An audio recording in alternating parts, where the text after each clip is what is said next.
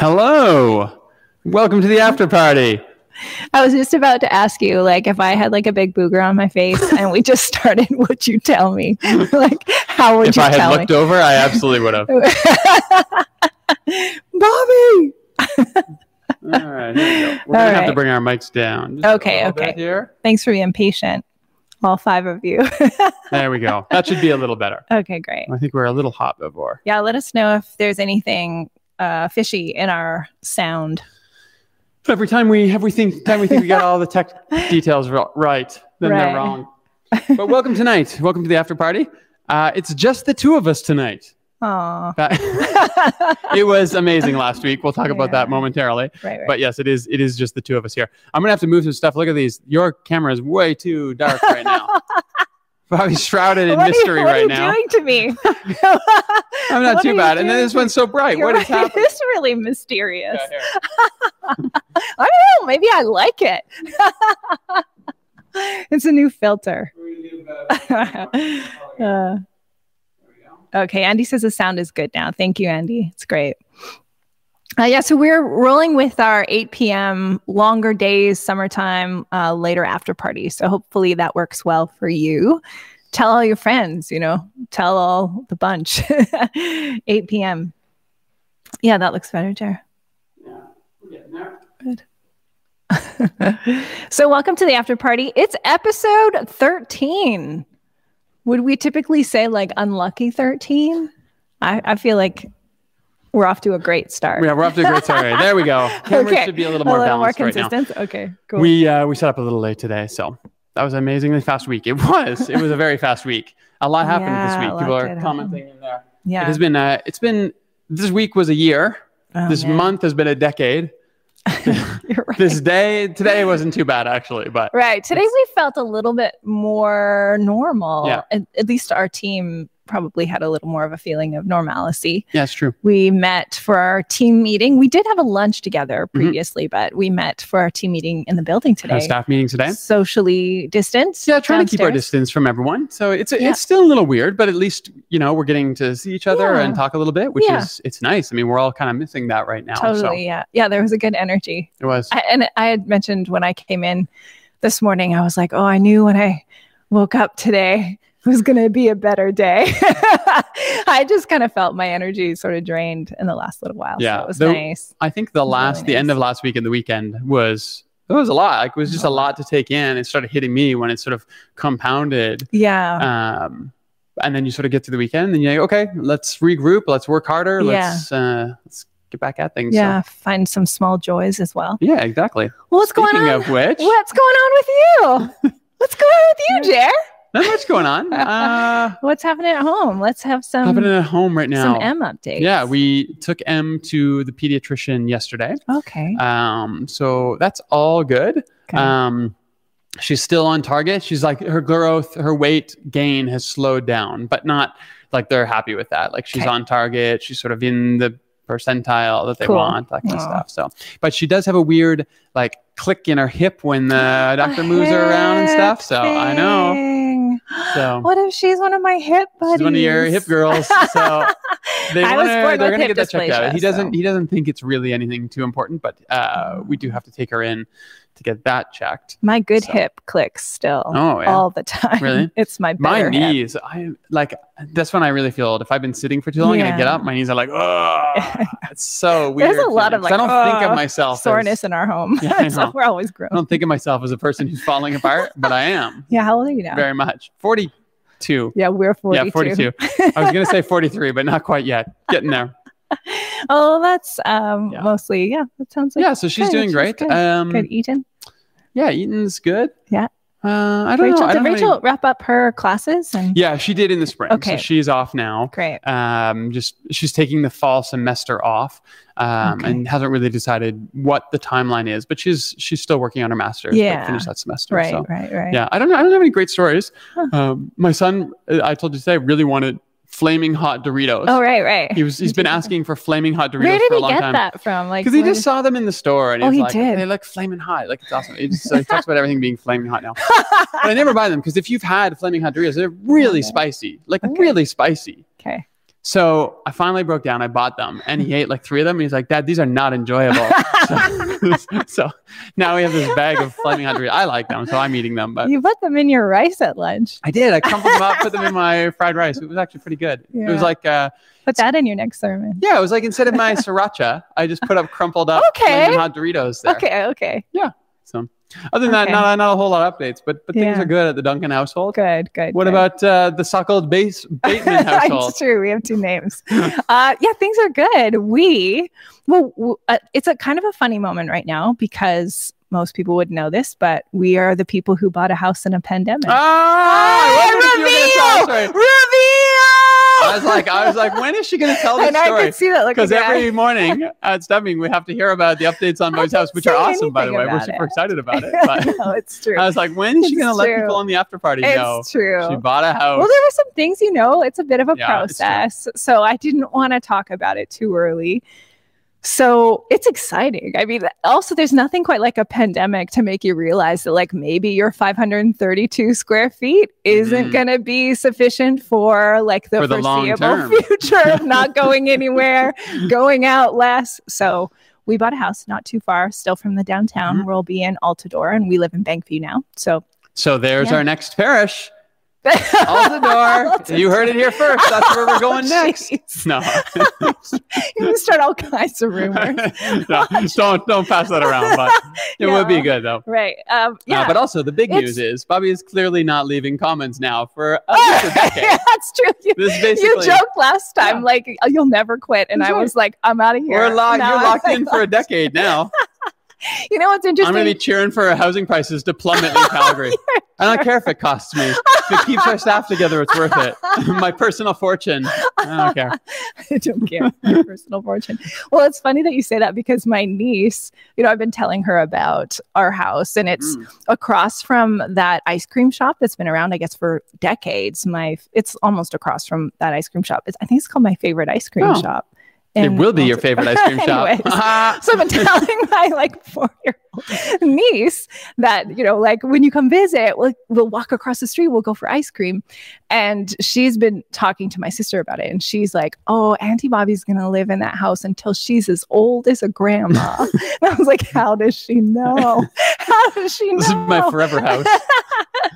totally. The one we grow old in. There we go. But I actually think there's a little bit of a metaphor here because I was thinking about it on my way over that there's this moment that Jonathan and I are in. We don't like take possession until July 21st. So, and we're renting out our condo, which wasn't our plan A, but now we have a renter, you know, so that's set. Land barons now. Just buying up the city. It's awesome. you have no idea. We won't be able to furnish our home, but it's exciting all the same.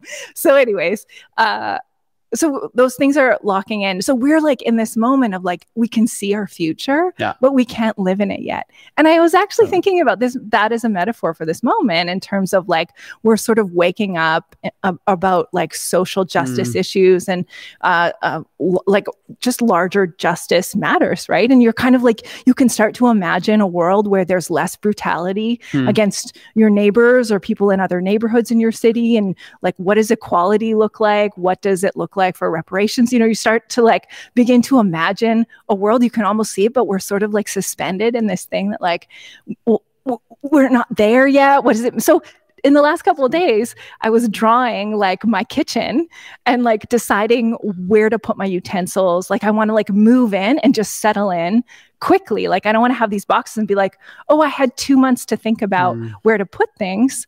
I can do that work now even before we've moved into this house so i was just like biking over today and i thought this feels like such a suspended moment but maybe that's something like what it feels like right now I mean, it's a whole sermon. why, am Like I a just, whole- why am i just giving it away to like 12 people Just the whole sermon right there. I like it. It's good stuff. i know but So, it'll be interesting to kind of like to see what else I get up to as I'm like preparing. Like we can't really pack yet Mm. because we live in like 500 square Right. feet. Like if I pack a box, I have nowhere to put the box except under my feet. but there are these other things that I can do to prepare for my future. it's cool. So, anyways, Uh, people are talking exciting. about that ice cream shop. Apparently, Oh, I don't know if it's still true, but people are saying you used to be able to play a song on a piano to get free ice cream. Although I'm, I, I, yeah, apparently they had a piano and you could play a song, you would get a free ice cream. Although if you live across the street and you keep coming back every day to play piano, maybe they're like, all right, you're out, you're out, you're out. That's enough. So, um, speaking of houses, Yeah. this right. is a story. We painted my son's room this week, yes, so that was kind of fun. right. Aw. So we're still waiting for. He wanted hexagons. He learned Yeah. about hexagons in school. So I love he wanted that, hexagons actually. on the wall. I want I want a whole Instagram story about this. I want Oh, TikTok go. videos about this. I want He wants to make videos about everything. these days. yeah, we should make a video about this. We need merch. People need to buy oh our my merch. gosh, Eaton and Jeremy paint hexagon merch. It's true. That is that that's So we're gonna gonna make a killing. hexagons. He's like his our, our house is very small as well, and so we have the sloped roofs in the Yeah. second floor where the bedrooms are. So he has like three walls, and then his fourth wall sort of sloped in the ceiling. So we're gonna put hexagons on that wall, which is over his bed. Right. So he's pretty pumped about That's that. That's exciting. Yeah. That sounds fun. It's gonna be a good time. I can't wait to see it on Instagram. Ah, so good. All right. So uh, we were gonna kind of move from our like check-in, hanging out banter into like what do we want to say about the moment that we're living in in the world, sort of the larger things happening. I mean, first of all, we feel really grateful about Yeah. last week having the conversation with Mita, Larissa, and Dave and Gabriel, uh, being able to sit at the i mean we literally sat at the feet of the screen that they were on in our zoom call but i also think that was very much in my own Mhm. posture as we started the conversation was to just like sit at the feet of that conversation which It was. It's If anybody hasn't watched it, it is on our YouTube channel. It's the After Party Special Edition Blackout. Um, really great conversation. Really uh, challenging conversation. in A few points, eye opening. Um, as as white people listening to the stories, Yeah. but really challenging as well. totally Um, in terms of you know how we think about policing and all kinds of different things and Mhm. racism in Canada and Calgary. So absolutely, if you haven't watched it yet, definitely Mhm. encourage you to check it out. Mhm. It's well worth an hour and a half of your Yeah. time uh, to listen to it. But again, I want to echo the same things as Bobby. It was a real gift to have those people. Not only, and I think this is this is what I was really struck by that evening after the after party and then the week was it's not just a gift to have those people in that conversation with us in that moment oh, no yeah but these voices in our community regularly. Yeah. Um, these are also people like popping into my instagram Yeah. dms and stuff which Yeah. is like but these are people that we, we get to learn from and we get to listen Yeah. to and hear all their stories and you know i think what's really important is we heard one small slice of it totally um, you know, like uh, Mita saying, you know, nobody wants to be that person who talks about race all the time. But what if it is your life? Um, Mm. but then, as you have time to to get to know all four of these people, like just brilliant people with fascinating stories Mm-hmm. from all different perspectives of of who they are and where they come from. So, um, yeah, just it, it was. It was really profound for me to sit after and just realize, okay, these people are around us all the time. Yeah. Um, we might not be doing YouTube chats all the time, but we get to listen to them all the time. We get Right. to hear from them. Right. And those are four of a thousand people at Commons that all bring something unique in their story to Mhm. our conversations, which is, I think, one of the really beautiful parts about this community and the type of community we're trying to foster. So I was I was really struck by that this week. So. What was something from that conversation that you really sort of stayed with you that you kept thinking back on? Or there a Um, I mean, there was a lot, Yeah. but I think the conversation around policing um, was quite profound, and maybe we'll get into that a bit later today. Um, but I think as a white moderate, I came in with what I saw was, you know, a, a somewhat progressive way of thinking about that, and then to listen to different voices in that conversation, share back and forth. I, th- I found it really challenging. I'm not sure I've changed all my thinking or changed all of my postures, Yeah. but it definitely made me take seriously um, and think very consciously about ideas around policing that I that I probably hadn't ever been forced to, and I I thought that was quite interesting. The stories opened my eyes, but also I came out thinking new things and wrestling with new ideas, and I, th- I think that was a real gift there. So, and I loved, you know, the other piece was I loved the back and forth between Yeah. um, all the different people, which was so respectful and so Yeah. kind, so empathetic, but also quite convicted about what each person thought about how that should happen Mhm. and to see that kind of um, conviction carried with empathy and carried with kindness Mhm. in quite a raw conversation i thought Right. modeled even you know the, the content of it was great but even the modeling of how do we disagree how do we speak to each other Yeah. um, how do we advocate for our postures and our positions um, with people who see the world and positions differently i thought was just so beautiful i, I really loved that piece Yeah. yourself Uh, I loved the beginning and the end a lot. The like, Mhm. what does your blackness mean to you? That and cool. that the way that those expressions lit their not only their faces but their bodies. They were just like animated about that. But I was also really struck and challenged. Um, you know, I, I think it was Dave that really highlighted this. Like, it means that I have to have I have to be on a panel like this Mhm. and that you know we have relationships with all four uh, and friendships and a lot of trust there and i think they were happy to lend their voices and their presence Mhm. to after party but it was a, just such a reminder that like oh like Yeah. asking uh, you know our bipoc community to do the heavy lifting is wrong. I get invited on panels all the time, Yeah. but it's for me as Jeremy Duncan. I'm not Exactly. representing men. I'm not Yeah. representing white people. right, You know, right, I- I speak from my experience, and Yeah. people want that, and it's true. Like there are people, Indigenous people, Yeah. you know, um, gay and lesbian people, Right. transgender persons who right. you know are are forced into this place of Right. speaking for this huge Yeah. body of people that are not monolithic and all have different views and that's not appropriate it's not fair that Yeah. that people get put into those positions and so to ask that from someone which isn't Yeah, fair Yeah. but then to have this grace extended back to our community i think was a was a real gift but Yeah. i i yeah i, Yeah. I heard that I as well like, and it was "Ooh, do the work, do do it. You know, even just true. some of the little things I tried to carry from that conversation in the week was just Mm. like showing up. I felt comfortable going to you know a, a protest and a vigil here in the city, and uh, one of the days I took my bike down, and another day I went with family and friends. Um, and we stood on the edge a little bit, try not to sort of take up, a, you know, a space. And Mhm. different people were had different levels of comfort around like Sure. COVID, and right so we were really trying to be careful with that. Uh, some of the people in my party had never been to a protest before, Mhm. like in their life, and that was pretty amazing. Or a vigil, something like that, like out in the streets, you Mm. know, putting your body in a place uh, where your wh- where your heart is, where you want to see some real change and um, make a difference in that way. So, uh, I mean. I also, you know, watched some Ava DuVernay. I hadn't finished watching um, when they see us, Mhm. and so it was just like, okay, I'm gonna like sit. I this. I'm not watching this for like the feel great. Like Yeah. this is really hard watching. It's beautiful. Mhm. It's incredible. Uh, but that that like that was a lot. You Yeah. know, just trying to like walk that out. Mhm. You know, sort of preferencing uh, voices of wisdom in my podcast feed that were really speaking to this Mm-hmm. moment and like continuing to open my heart and my mind and some of these themes. there was on the questions last week somebody was asking about um, you know how do we talk to kids about these types of Yes. things um, really good answers and good talk there but if, if you didn't catch it the cnn sesame street special was quite good now it was for younger kids Yeah. But we watched it with eaton and it was it was quite well done Oh, um, and and enough that we've had a number of conversations out of that. Like it, it wasn't just sort of fun and it was Sesame Street and we moved on. Now he's six also, so he's like, you know, Se- Sesame Street runs an age. yeah. It starts lower than him and it probably goes a little higher than him as well. But it was it was quite well done. So any parents that are thinking about And teachers. and yeah, teachers or anything that are looking for resources, it, it Mhm. was quite well done. And and I as a parent, I really appreciated that that it was able to open up some conversations around Right. around our family. So That's really good. Yeah. That's great.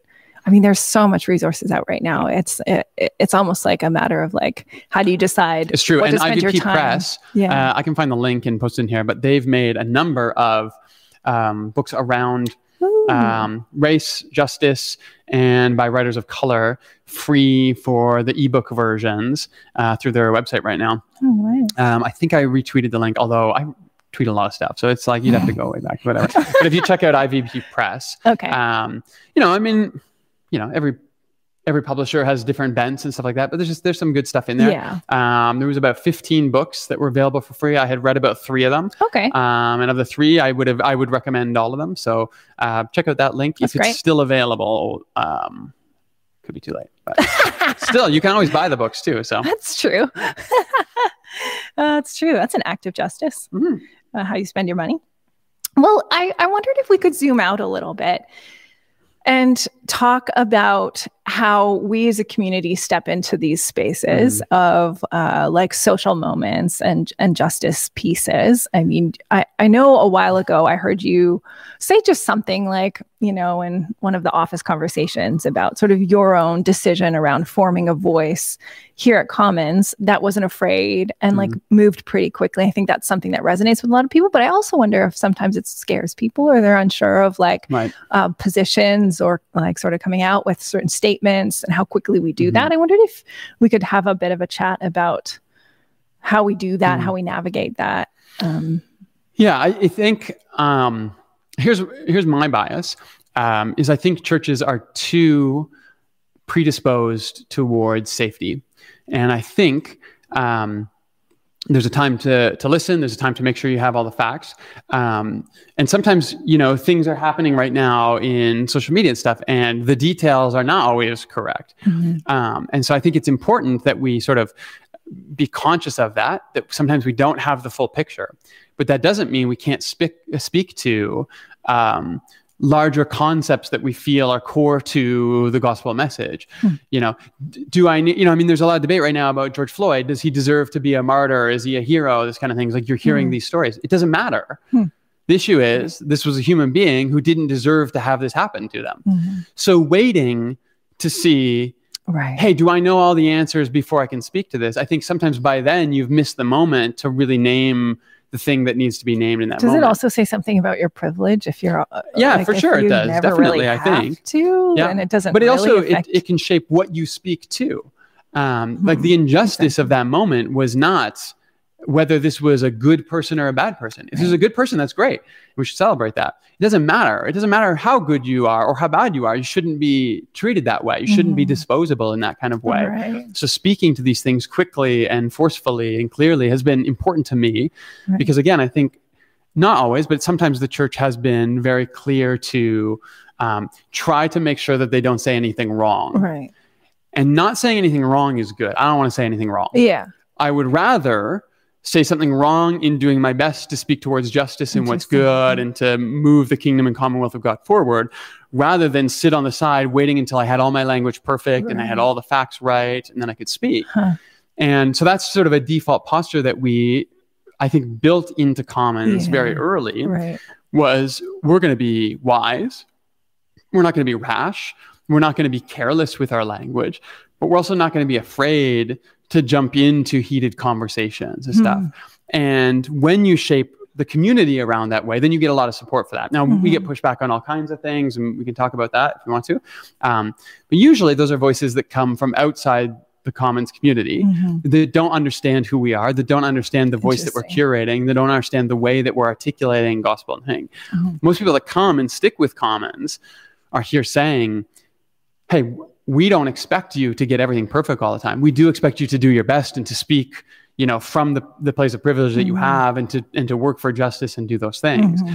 Um, and so then when you shape that kind of community, then you can lean into that. Right. And then when you get things wrong, you just say, hey, you know what, we, we got this wrong, or we misspoke, or we spoke too right. early, or we said the wrong thing. And, and we have before. Right. You know, um, there's been moments where I've said carelessly racist things in a sermon before. Huh. Um, you know, I mean, I mean that's not comfortable, but you know, I mean, it was. I think it was the first year around Commons. Um, like it's still online. It's still we left the sermon up, but I made a joke and it wasn't in my notes. So this is why I should never go off my notes. Oh. I made some joke about having a powwow with God or something like that, and it wasn't. Um, the reference was not in the context of anything to do with First Nations or Indigenous persons, so it wasn't malicious. But that was the problem: is I was, I was taking language yeah. from First Nations, appropriating it to make a, a joke about me and God.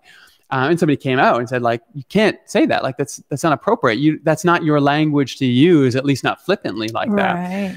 And so then to come back the next week and make an apology and post it on the sermon and say, hey, listen, we I used language that I shouldn't have used here right. in a way that I shouldn't have used. It's not that I can't use that language, huh. but I wasn't speaking about the very sacred thing that that represents to right, indigenous right, persons. I did not know so, this story. Yeah, there you go. so, but I mean, you know, sometimes it's that you make a mistake. Sometimes it's you speak out, and then you have to come back and you have to say, okay, yeah. we can do better. And the way we do better is to own um, our willingness to speak up when we need to and our willingness to go back when we say the wrong thing right, and, and do those things. So I think both of those sort of shape um, who we want to be at Commons and how we want to move forward. Like I hope we're as good at apologizing as we are at right. saying, speaking our mind. right.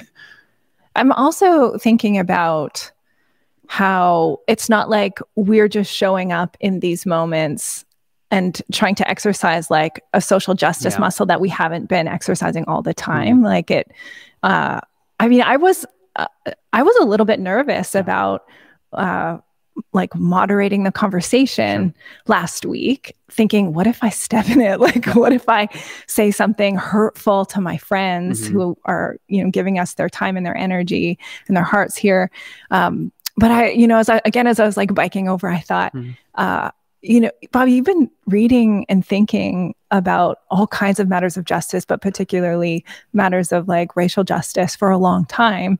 Um, to like trust that, Hmm. trust that work. It's not new. It's I've been reading and thinking and having these conversations in my life and in my friendships. I think that's true about our voice when it comes to stepping in and and like you say, using our privilege Mhm. to speak to.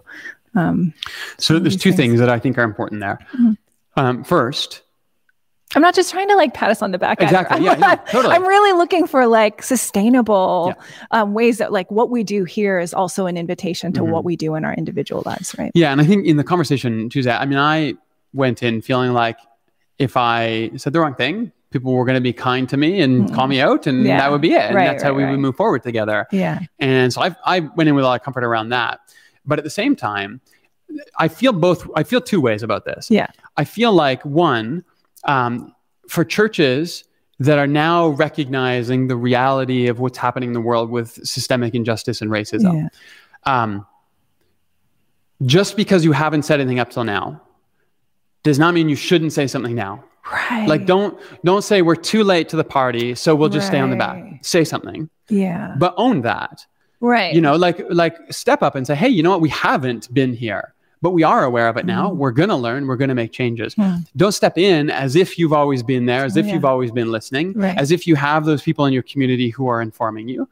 Admit, hey, we're becoming aware of these things that we haven't been in the past. Mhm. So we're going to think. And I think what I, what I would hate to see is as much as nobody wants to be that church, and I don't think people want to be that church where it's like we're going to step in and we're going to pretend that we have all this figured out. And we don't have this figured out. And we have a lot to learn. Yeah. Nobody wants to be that person. But I would hate to see churches and people and businesses and whatever stand on the sidelines because they're like, well, we haven't said anything up till now. And if we do it now, it's going to feel like we're That's really bandwagon interesting, jumping. yeah. Do it. Jump on the bandwagon. Do it, do this it. is this is the bandwagon to jump on. go, go, go, go. But Hurry. when you jump on the bandwagon, do that with a posture of humility, Mhm. which says, okay, we are late and we Mhm. are jumping on the bandwagon. Right. So we're going to jump on and we're going to sit in the back and we're going to listen and we're going to hear those stories and we're going to do the reading. right. You know, like that's that's the phrase on Twitter right now. But it's it's such a profound way of that is. um, talking about it.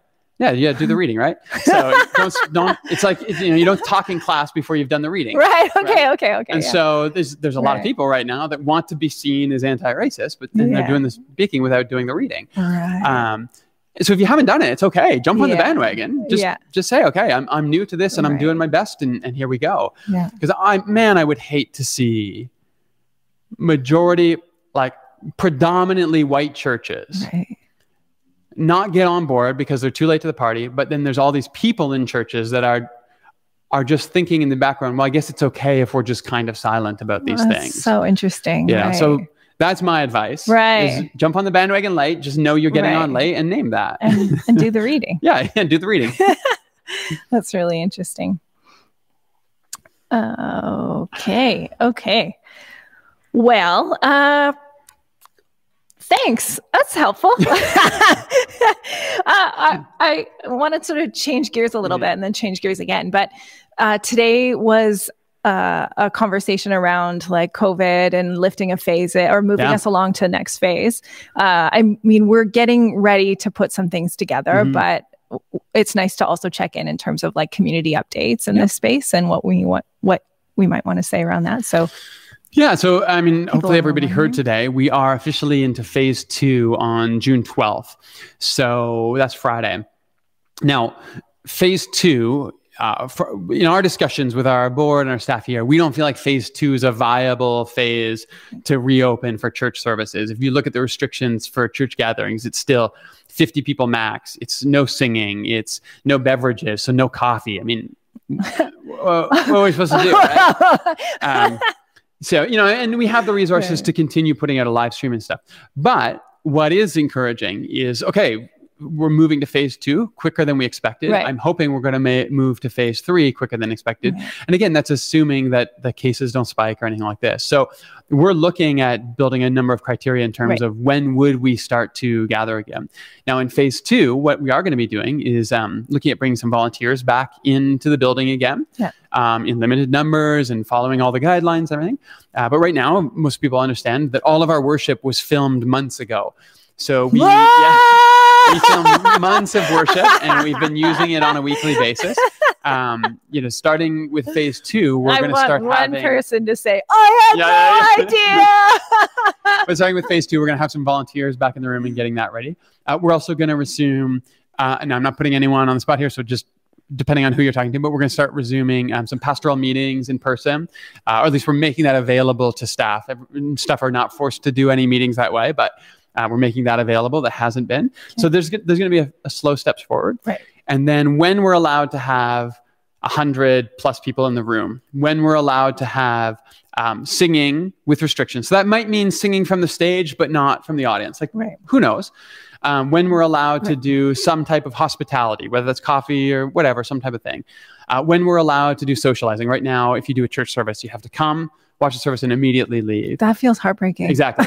when you're allowed to come and do socially see- distance, but yeah, exactly. that's when we're going to look at reopening Right. services again. So we're going to have some documentation and some graphics hopefully up this week. Yeah. Um, so nothing yet. If you're looking like, if you're asking, are we going to open on Sunday? No. but the, the province is moving in a good, healthy direction. Yeah. So that is encouraging and that's exciting because we want to be back as Yeah. much as possible. Like we really want to be there as soon as possible when it's safe and appropriate and we can Yeah. create a good spiritual environment to have a service in. Right. And that's what we want to ensure is that um, when we come back, it's a good experience for everyone. It's a safe experience for Yeah. everyone. It's there. And as soon as we can do that, like our staff Yeah, is here, here, and we're we're ready here. to go. Mhm. We're just we're just not there yet. Right. But it is encouraging. Today was a good day. Yeah. Restrictions are starting to lift, and, and that's encouraging. Yeah, So, it is. yeah. It is. Nice. So we started a new series on new series. Sunday, and it's called Inspired. And I, I don't, correct me if I'm wrong, Jeremy. You seem kind of excited about this series. I, I mean, I am time totally. It, the is something kind of timely to you. Yeah, I think that's the big thing for me Yeah. is that um, we, yeah, it feels timely, and also we changed it a little bit. Like I, I had a three week plan, and then I got to expand it a little bit um, because some of the the realities of our schedule being shifted around and stuff. Right. And so in expanding it, I sort of rethought the whole series, and I got kind of pumped about like having this conversation around things. But I mean, right now. I mean, this. Okay, this is the interesting thing. He's So- changing, he's so we changed his posture, guys. Yeah, I know. He's We changing his posture. Get ready. but here's the thing. So I am fascinated by this every year because we plan the journal a year in advance. We have no concept. We think about themes we have to talk about. Here we are. We're talking about anger. Well, there's you know Ahmaud Arbery, and then there's George Floyd, Right. and there's Breonna Taylor, and there's Yeah. all of this happening in the world, and this bubbling yeah. anger in the streets. and we're talking about how to do this yeah. well. And I mean, you know, this was this was your series you brought to the table, and Yeah. um, like a profoundly important conversation anytime. Yes. But right now, Yeah. then we have this series inspired. And then there's this guy scaring people away from a church so he can take a picture holding a Bible and using it as a prop, Right. you know, to, to gain credibility in this religious world, you know, politically. Yeah. You know, so, so the Bible becomes now this just just this political prop Right. uh, which made me furious to think yeah. about something that that's so important to the Christian faith would get used in that way. Anybody should read a Bible. I'm happy to see this person using a Bible and reading a Bible, but to have it being held up as just a prop was frustrating to me. Mm-hmm. And then we have the series Inspired, which is about the whole point of the series was about the Bible doesn't mean anything unless it points us to Jesus. We don't worship the Bible. The Bible is not the center of our faith. Jesus is the center of our faith. And no matter how much we read the Bible or study the Bible or wave the Bible, unless we are starting to look more like Jesus, unless we're building communities that look like the ethic and the ethos of Jesus, mm-hmm. it doesn't matter. And this is a series that we had planned, you know, for now. Mm-hmm. And then I got two extra weeks where I could expand that series and talk about it. So yeah, I mean, I, I was right. excited about having that conversation. Right. So so we started with the first. Why won't I say his name? His name is Trump, but I it's just Voldemort, you know what? I, Voldemort, Voldemort. it's, just, it's, just, not worth it. It just frustrates me. I like that so. you did it. it's not that I'm afraid to. Everybody knows what I'm talking about. It's just sometimes there's just too much. It is. It's he just takes up so much space. Yeah. You just want to like reduce it a little. Just like just reduce it. You don't get to take up that much space. Exactly. Not in the after party. you can have Twitter. we got YouTube. Um, but no, I mean, I think that's yeah. a really important conversation. And and again, it would have been an important conversation anytime. Yes. Because this is so central to commons. Yeah. Is that we don't worship the Bible. We love the Bible. We're fascinated by the Bible. Yeah. But we're not here for the Bible. We're here for how the Bible points us to Jesus. I mean, you got some good word count in your sermon uh, from the beginning journal piece, I know, right? I, I wanted so you know how hard it is for me to cut my word count down, but I wanted I it all in there. No, it's nice to I, hear it in I a know. different form. You know, but I took up so much space that I could have used to put new words in there. I so. know, and then you came back to it in the end, so you did it twice. I actually thought about that. I was like, oh, he gave words away for that, in a good way. Uh, well, I mean, so the first message, I don't know if you want to outline the series mm. again right now and then sort of remind us where we started on Sunday or why you started where you started. Yeah. That might so, be interesting. Well, I'm going to, the next four weeks, I'm going to talk about all different genres right, of genres types of scripture. So next week, we're going to talk about creation myths. Yeah. We have these creation myths. That. Yeah. How do we interpret those in the light of Jesus? What, how do we make sense of them today? That's a big moment in seminary when all of these seminary kids are yeah. like, wait, what? Yeah. Like, so yeah, if you're interested, we're going to talk about the Atrahasis, the Enuma Elish, and the Gilgamesh Elish is the one We're going to compare those about. to Genesis. Uh, but then we're going to talk about uh, history yeah. and violence in history. So the genocide of the Canaanites, yeah, and we're talking about sacrificial violence Good. and how we interpret violence through the light of Jesus. Like, these are big, important conversations. They really are, and they're ones that that we've soaked in mm-hmm. certain ways of perceiving these themes and genres for so long that uh, like I really hope people like take mad notes and return to them. you know what I mean? Like because I think there's a lot of undoing and unraveling yeah. to sort of catch yourself up to where you want to be mm-hmm. and where your language wants to be to honor what you like deeply have a gut feeling yeah. for, which is probably how a lot of people are in our community. Like I have a sense that this way of speaking about these things and holding these stories isn't quite right. I'm not mm. ready to give up this big part of my life. Uh, but yet sometimes I think like our, it takes a while for our language to catch up to what we kind of know, like in our gut. Mm-hmm. Something inside of us is saying like something isn't right about this way of speaking about the violence in the scriptures. Mm-hmm. I don't like. Uh, I don't want to believe. Uh, either I, you know, get rid of the whole thing, or I do the work yeah. to like unravel and then like like grab grab for the language that is out there and mm-hmm. is perfectly like welcome within like the orthodox tradition oh absolutely right yeah. and i think that's that that can be really helpful to like mm-hmm. even i mean listen we're talking about noah like this, this, is a tough story to make sense of yeah yeah really you know but there are ways to make sense of that story yeah. in the light of jesus wh- when we understand it sort of in its context right. so that one and then we're going to do psalms and we're going to do poetry and you know understanding that poetry in general but the psalms what they do is they pull contradictory ideas together. That's what oh, poetry does. It, it pulls Paradox. things that don't make sense together. Yes. How can the Psalms say, Happy is the one who dashes their enemies' babies on the rocks? Mm.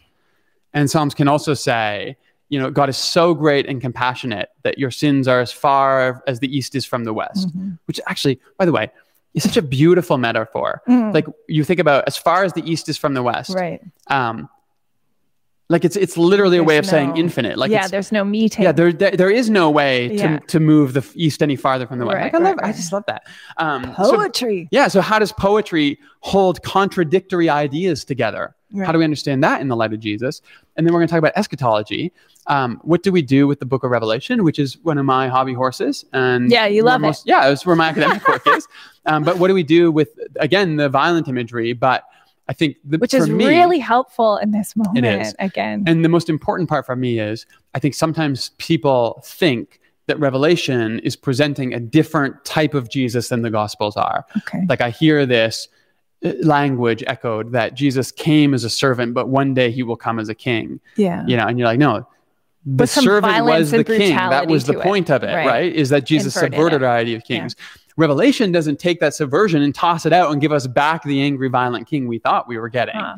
Like Revelation actually reinforces the Jesus we see in the scriptures when you understand the imagery properly. So Mm. eschatology and Revelation and what that's saying. Like that, there's a lot of heavy stuff in there, but I think it's going to be a fun Kicking one. off summer. That's right. It gives you a whole summer to that's really right. like. Then we'll take it easy after that. No, we won't. It's going to be good. We never so. take it easy. Um, but this week we started with Words. the word word. versus the word.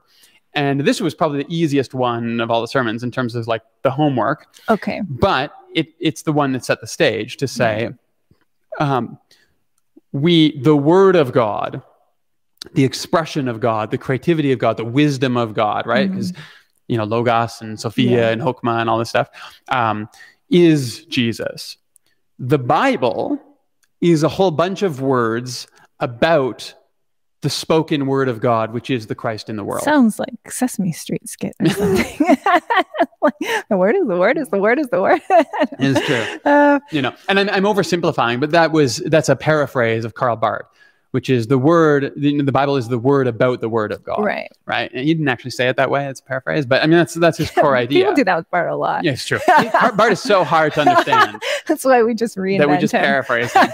Um, but um, I, I can't remember the exact quote off the top of my head, but um, but that's what he's saying essentially is this idea Yeah. that the the Bible is is the word about God's word to us, which is Jesus. Mhm. So once we get that, um, you know, we'll talk about presuppositions and prolegomena Yeah, here, yeah, but once we're saying Jesus is the word, well, now we have to reinterpret everything differently Mhm. and things are going to mean different things, right? You know, if you ever watch the movie Memento, you know, scenes earlier mean something different once you know what's happening at the end. Right, right, right. But like that's how Jesus works. The, the stories in the Old Testament are not about Jesus. Yeah, I But think after that's Jesus actually shows up, important to super highlight. important. Yeah. Right? I, I, yeah. Can you say more about that? Well, Because I there there are these kind of like, I mean, we use the Jesus Storybook Bible, Yeah. and we love it, and we give it to kids, but. I mean, correct me if I'm wrong, but it, it is sort of doing something that we're saying, like, ooh, like the stories mm. weren't written. You know, the Hebrew scriptures aren't written about Jesus, but we read Jesus back into them. okay. So what's tough about this Yeah. in a storybook Bible is you're talking to kids, right? Yeah. And I love, we love it. Yeah, and it's, It's beautiful. It's really well done. Yeah. So you you mentioned this in Daniel. Yeah. Who is this person in the fire? Right. Is that Jesus? Well, I mean, in I- the story, no. Yeah. Right? Right. Jesus isn't thought of. There No. is no incarnate. It's not what those words mean It's not what it means there. Yeah. Now, as Christians, when we look back, do we recognize that any expression of God in human history is an expression of the divine logos, Hmm. which is incarnated in the Christ? Right. Absolutely. Right. But that's a Christian reading Right. now reinterpreting an old story Right. and adding something new to it. yeah. Now, the way I said that in the sermon was we are not better at reading Jewish stories than Yeah. Jewish people are. Exactly. So when you when we look at starts. Daniel, It, it like even though I know that there something in my body gets uncomfortable, Yeah. like about like appropriation Yeah. or like sort Totally. of abusing this sacred text that we Yeah. borrow and came with us from this like new this new way of being Jewish. so what's hard is with children, Yeah. it's hard to explain all this. Yes. But with adults, I think it's very important to understand Right. what you're saying, which is I mean, we do this with Bible stories anyways. We Sure. sort of get a version of them and then we sort of have to unpack Right. them and like nuance them and like Yeah. make sense of them later again and again and again. So, so I'm not trying to throw that little Bible under no, the no, bus. no. It's totally appropriate as a Christian to say, "Oh, I recognize that as the divine creativity and logos and word in the world in that story." yeah.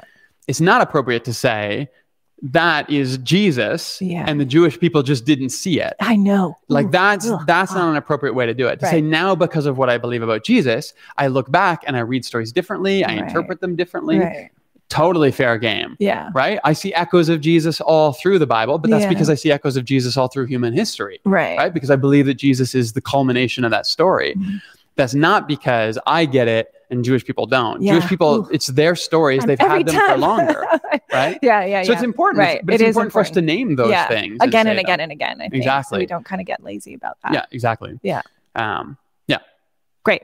Um, well, let's talk about presuppositions. Yeah. Because you you talked about your language was like my prolegomena. I'm so yeah. nervous about that word. It's not one in my like everyday vernacular. I was like, I'm gonna. Uh, I'm going to start using uh, prolegomena more I am not. I'm actually not going to start using it. But I think it was interesting to think about like how you said mine are God is Yep. love. And the closest we get to understanding God in the world is Jesus. That Mm-hmm. was your language. And I was so curious about this, like your claim on those two. Hmm. Like why those two for you? Are are those two what everybody should have? Hmm. You know, what does could mine have some different nuance? Like I was sort of playing with that this afternoon as I got thinking, like, well, if those are yours, like of course I agree with them, but would I say it a little bit differently? Mhm. And today I decided I would. but I mean, let's talk about that a little bit. What does it look like to like how did you uncover those for yourself? Name them Mhm. for yourself. And and I'm, I'm sure they've sort of like been with you. Hmm. You've sort of tested them with time and life and you know. I think I think those two in particular. So they're mine. Did we say enough about that? Have we set that in the context well enough? yeah. Okay. Yeah, I think so. Okay, okay. Um, you know, I, let me say here, Ashley asked a question, like, why can't we have more depth in children's stories?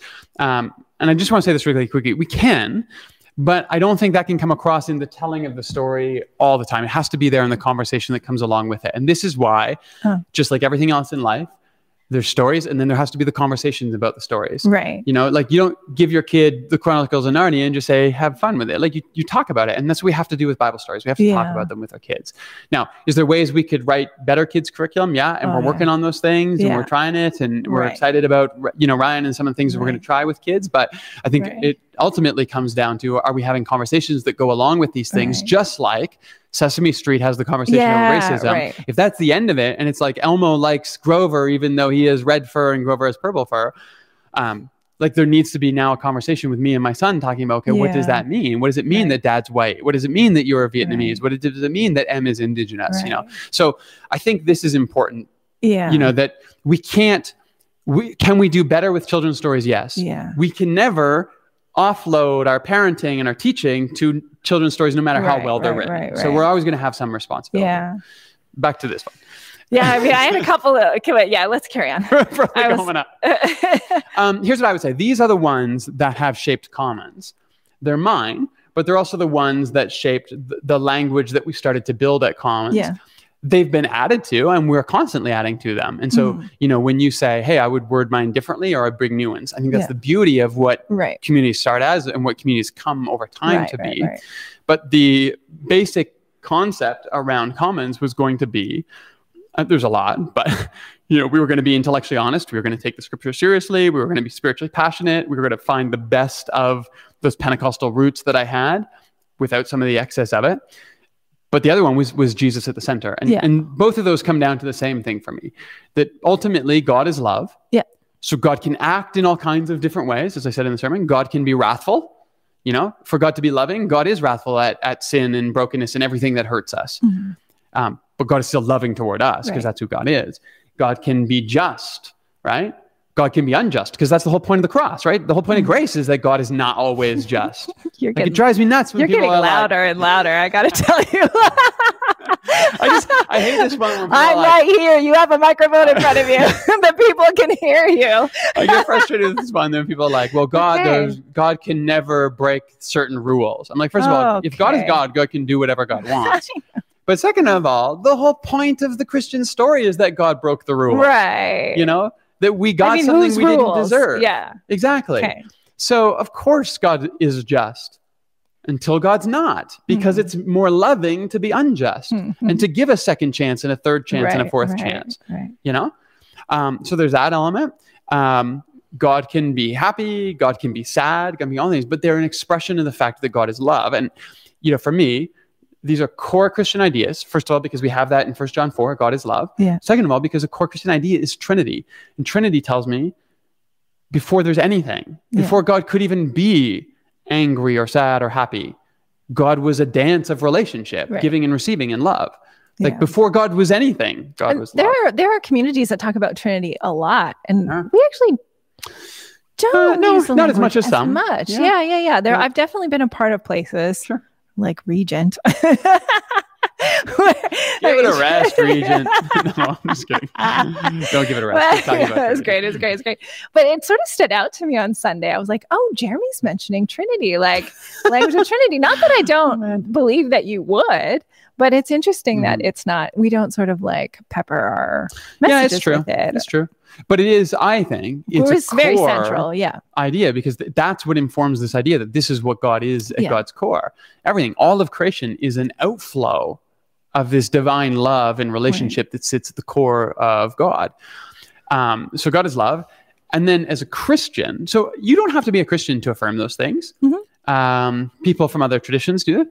Um, I don't know, you know, I I don't know that many different religions would argue with me on that one that God is love. What's unique for me as a Christian is that I'm affirming that the only divi- the only exact representation of the divine in the human story is Jesus. Mm-hmm. There are lots of prophets. There are still lots of prophets. Mm-hmm. Um, there are lots of people who speak divine truth.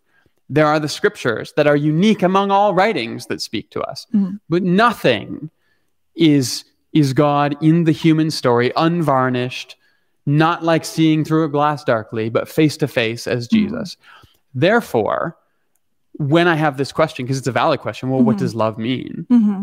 My answer is, okay, now I have to look at Jesus. Uh-huh. And that's what's going to answer for me. Because I think, you know, as human beings, you and I can agree, you know, God is love. And at some point, we're going to say, well, I think this is loving. And I'm going to say, well, I don't think that right, is. Yeah, right. That's true. Yeah. So the question has to, then what's my measure for right. me? For, and I would argue for Christians, it's Jesus. Yeah. And what I would also argue is that for the first, I feel like you're throwing this one in. What What do you got? Yeah, I was gonna say, but, but for the early Christian movement, you know, certainly up until canonization, mm-hmm. but I would say up until Christendom, Jesus was the only measure that anybody ever had. Mm-hmm. You know, mm-hmm. you had the writings of Paul, you right. had the writings that were circulating, but right. nobody would have ever held those up on the level of right. person in the story of the lived experience like, of Jesus. Write a letter? Did yeah. anybody have that? You know? letter. so, so right. I would argue that the foundations of the Christian story are grounded in this idea yeah. that Jesus is the only exact representation of the divine. Mm-hmm. Now, how do I know Jesus? I only know Jesus because of the Bible. Right. Yeah. Right? Yeah, yeah. So, yeah. like, you know, and I said that in the sermon, like, that doesn't mean we all get to say, oh, Jesus told me this, Jesus told me that. No, like, if it doesn't line up with scriptures, it's a non starter, or we're all just going to have a thousand different religions. Right. But the Bible is all like other verses, other chapters. It's not flat. It's all pointing to Jesus. And then once it gets to Jesus, it points me back to the rest to reread the rest in new ways. Mm-hmm. Right? Jesus is the way I read the Bible. Right. Jesus is the way I get right, to pray right. to God. Right. Yeah. Jesus is the way I live my life. Right. Like these aren't these aren't little catchphrases that like if I say that then I go to heaven. Right. It means something. Right. Jesus is the way I read my Bible. Jesus is the way I live my life. Jesus is the way I will get to God. Like, you know. okay, Jeremy Duncan. this stuff really grips you. It does. Like, can you trace something in your own story where this sort of fell into place? Like some of your ways of uh holding the Christ you want to talk about that too? Yeah, you talk about Jesus do. and the Christ. Okay. Jesus and the Christ, but no, I actually want that. that that personal yeah. bit, like, because like I'm sitting here listening to your voice and your animation, just build and build and build, and I'm like, what part of your story informs? Yeah.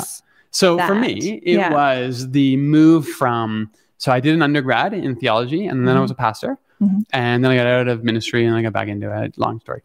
but it was really about um, trying to build on what ended up being a very shallow, very um, uni.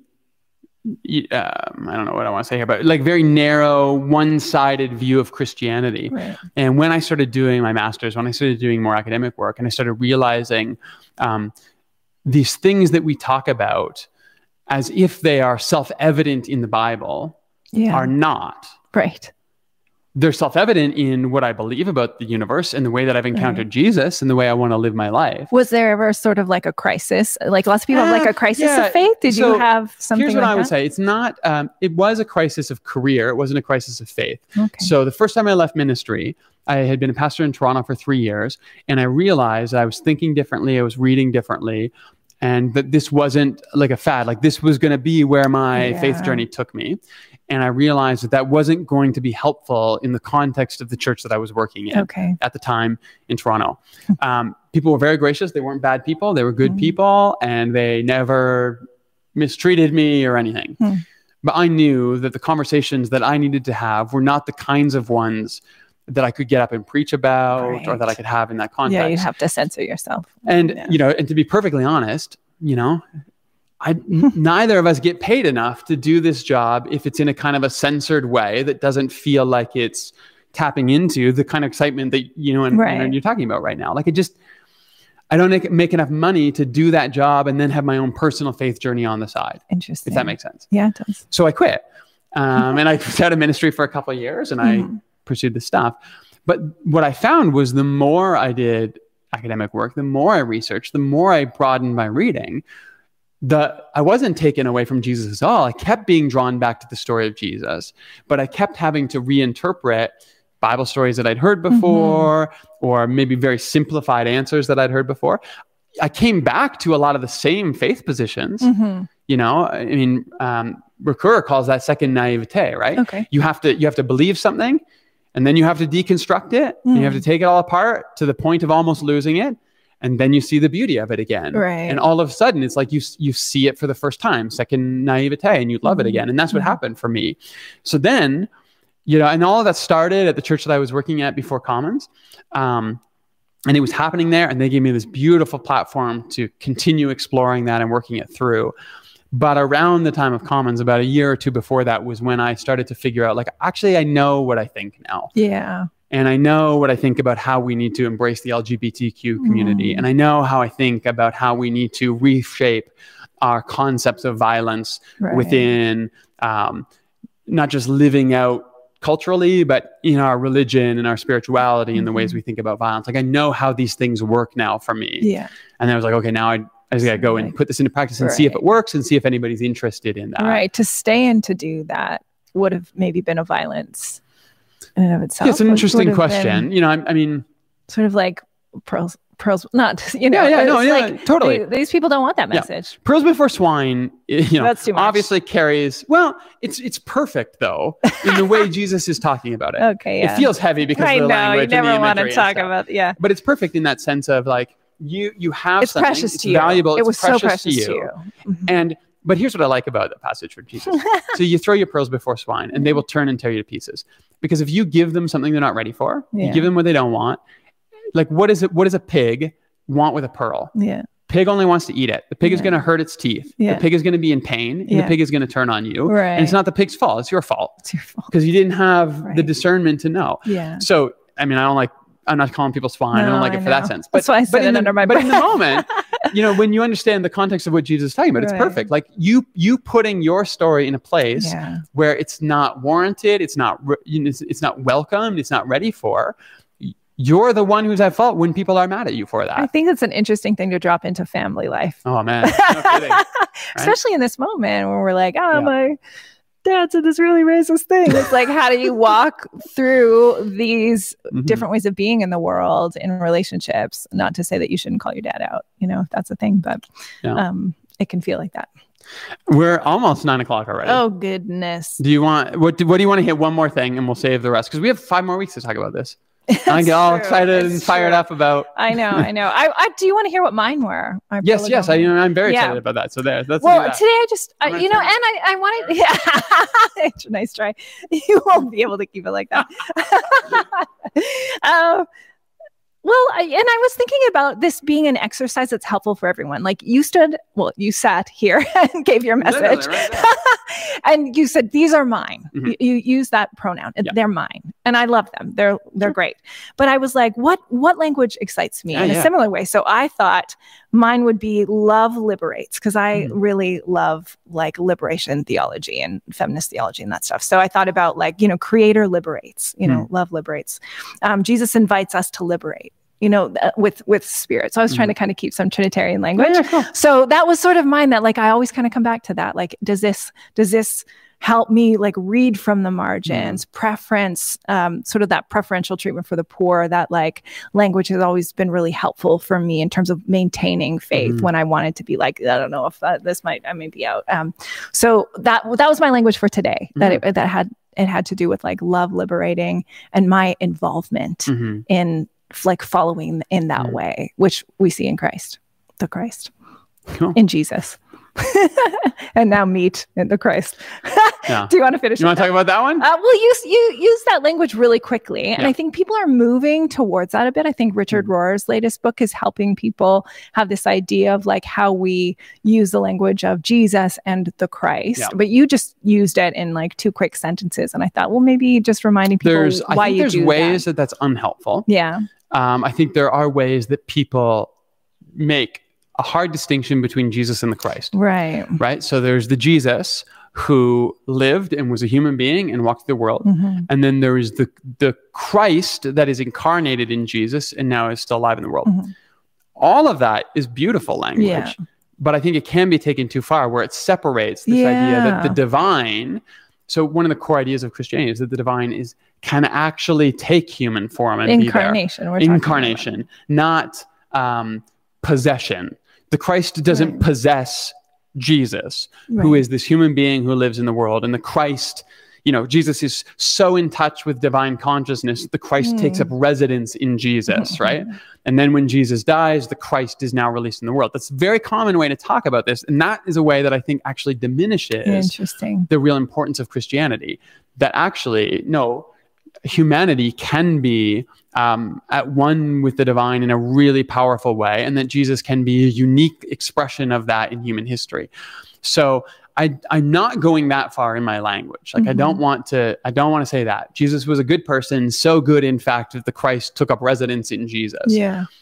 But that said, I do think it's important to understand that what we have in the scriptures, what we have in John in the prologue, is this idea that there is a pre existent Christ, which John calls the Logos, Mhm. which, as I mentioned on Sunday, is a very complicated Greek word. It really Yeah, is. that has a lot of history to it in the 500 years before it John It really writes. does. And I, I mean, I breezed through Heraclitus, I know. I did a little more reading the sophists, uh, Aristotle, and the Neoplatonists in about Mhm. 15 seconds there. We're talking about piles of works of Yeah, philosophy. but you but you're build when john is using that it's building on all of that history and he's linking it specifically when john does the in the beginning was the Mhm. word and the word was with god he's linking the concept of logos to the concept of sophia which in Mhm. the hebrew is the concept of chokmah yeah, which is the spirit of God that hovers over the waters at the beginning of creation. Like that's Mhm. what John is doing. He's making this whole link. he's like, hey, I know you've heard this from the Neoplatonists. I know Mhm. you've heard this through Heraclitus. I know you've heard this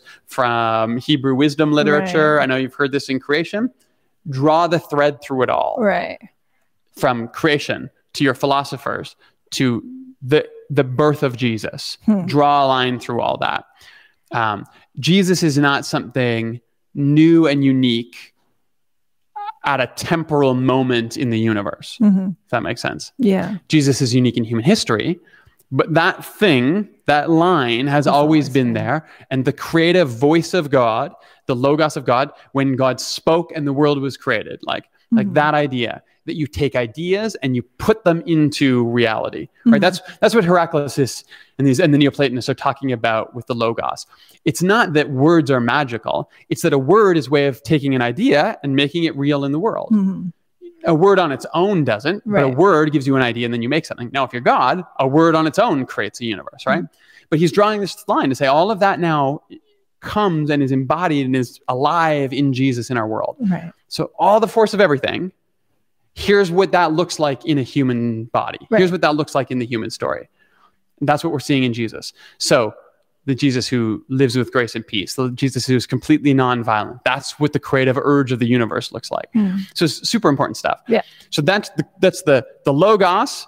There's the Jesus, who's the human being that that is incarnate into and lives, Mhm. and then there's the the Christ, who is the Jesus after the resurrection. Right. And we're not saying that the resurrection is just some spiritual thing and now it's just in our hearts or anything like that.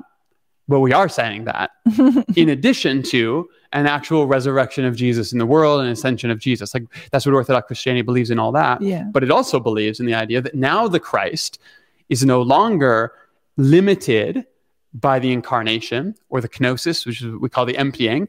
So Mhm. the Christ has to empty itself to be present in Jesus, to be incarnated in Jesus. But now the Christ is free to be the wisdom and the logos of the divine again in, a, in, that, in that full way. And now that Christ is with us all the time. So that's the Christ that, you know, brings the Spirit of God on Pentecost Mm. and restores the corruption of Babel. And that's the Christ that forms the church. And that's the Christ that calls, you know, prophets to speak today about injustice. And that's the Mhm. Christ that's with us when we pray. That's the Christ that comes and gathers with us Are you when two or preaching? Are three. you preaching right now? That's what I do for a living, Molly. I can't. you know, I'm just, it's like there's, a, there's an audience here. Somebody's listening to me. I'm not just talking to a camera, I'm talking to a camera and a real person. No, I get excited about it. But, I know you get excited about Yeah. but you know, I mean, but, Yeah. but that's the Christ that's alive now. Right. And that's the thing that I think becomes really important that we understand. Yes, there's a historical Jesus. yeah. Yes, it's important to do our best to understand what that Jesus meant in his time when he was speaking yeah, to specific situations. I hear you. But now there's the Christ Right. that speaks to all situations and in all voices and in all places in new ways. Right. So, what do we do with this sort of pastoral question of like, I don't feel close to what you're talking about? Yeah. I mean, I feel like that, you know, that's, you know, I talk to God all the time and Mm. Yeah. I don't feel like the Christ Yeah. is present to my pain or, you know, I, what I don't feel it. Mhm. What, or I don't resonate with, you know, Here's what I would say. yeah. Um, and it's not a good answer. Yeah. Certainly not going to answer it. But I think there are things. I don't want to discount um, depression. I want to discount mental Mhm. illness, all those types of things. Mhm. So I'm going to say this as a general rule, but I mean this in the general sense, not in the specific sense. And if there's anybody who this doesn't Yeah. make sense of your story, then I understand that.